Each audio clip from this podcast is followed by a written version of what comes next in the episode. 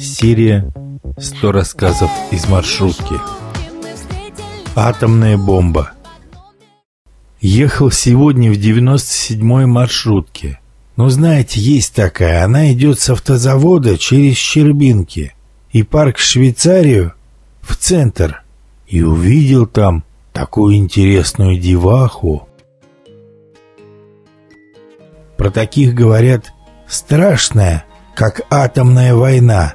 Но это, по-моему, была даже страшнее атомной войны, раз примерно в 500. Низенькая, прыщавая, на кривых коротких ногах и болотного цвета советском пальто. «Бедняжка», — подумал я. «Никто ее не любит, ее мало ебут.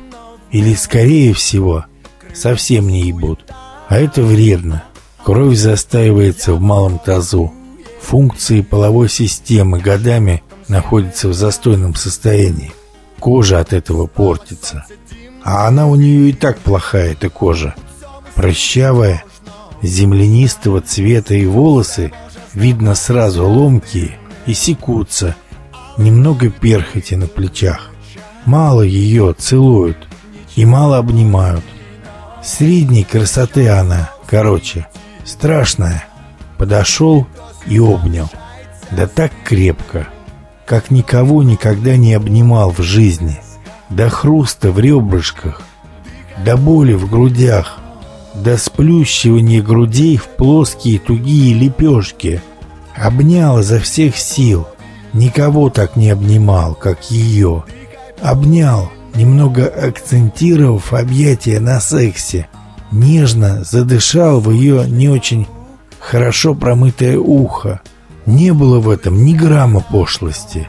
То был чистейшей воды, возвышенный маршруточный секс.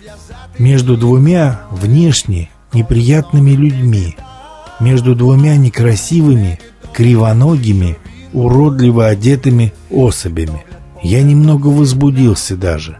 Она тоже задышала, нервно хватая спертый воздух салона маршрутки словно это была термальная вода из Израиля по 400 рублей за маленький пузырек. Внезапно отклеившись от нее, я вышел на медицинской. Мне нужно было быть на Нартово в 8 утра. Очутившись на улице, я прикоснулся рукой к тому месту, где еще минуту назад прижимались ко мне ее упругие груди. Там было тепло. Еще какое-то время это тепло хранилось на моем теле, а потом исчезло. С неба падали некрупные снежинки. Некоторые касались моего лица, но мне уже было все равно.